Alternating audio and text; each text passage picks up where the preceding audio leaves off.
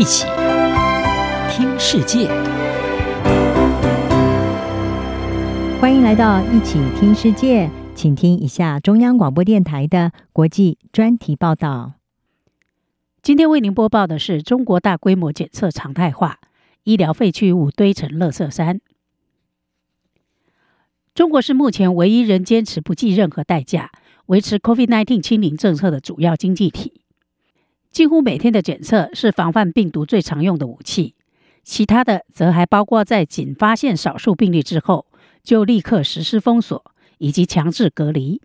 在中国，身穿防护衣的医务人员每天拿着塑胶棒棉签为数百万人进行 COVID-19 病毒检测。垃圾箱里随之堆满的医疗废弃物已成为清零战略的环境和经济负担。从北京到上海，从深圳到天津，各个城市现在都有大量的临时检测站。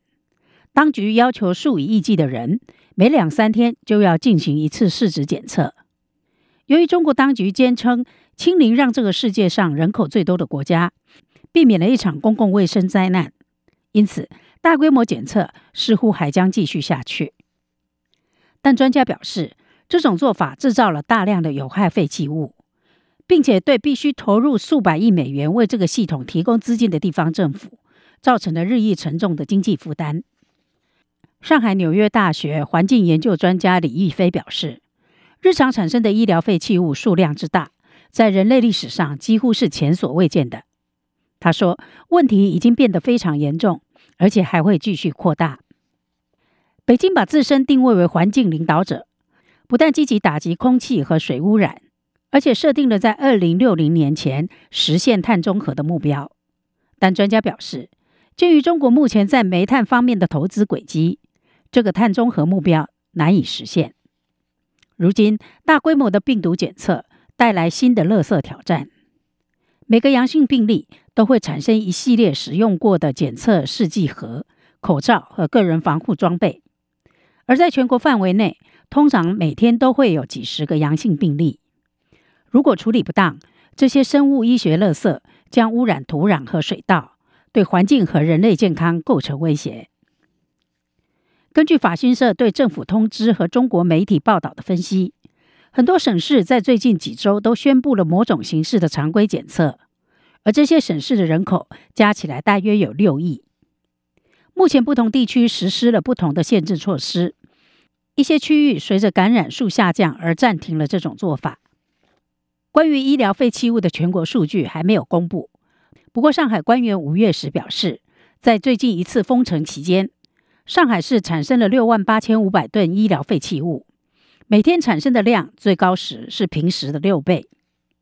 根据中国的规定，地方当局必须负责将 COVID-19 垃圾进行分离、消毒、运输和储存，然后进行最终的处理，通常的做法是焚烧。但是中国较贫困农村地区的处理系统长期以来一直不堪重负。美国外交关系协会全球卫生问题高级研究员黄延忠表示，我不确定农村真的有能力处理大幅增加的医疗废弃物。香港科技大学学者潘建明表示，医疗废弃物激增可能导致一些地方政府对垃圾的不当处理，或者只是把这些垃圾倒在临时的垃圾掩埋场。中国国家卫生健康委员会在给法新社的一份声明中说，已经提出有关医疗废弃物管理的具体要求，这是国家疫情应对规范的一部分。北京当局已敦促省会城市和人口至少1000万的城市，在居民步行15分钟可以抵达的地方设立病毒检测站。高层领导人还希望地方政府负担检测的费用，但很多地方政府的财政早已非常困难。日本野村控股金融分析师在5月表示，将这个模式扩展到全国，可能会导致中国国内生产毛额损失 0.9% 至 2.3%。 李亦飞说，这里面的经济很棘手，你并不想投资永久性的基础设施来处理被认为是短期的医疗废弃物激增问题。香港大学病毒学教授金东彦表示，非常无效且成本高昂的常规检测将迫使政府放弃其他急需的医疗卫生投资。他说，由于 Omicron 变异株传播迅速，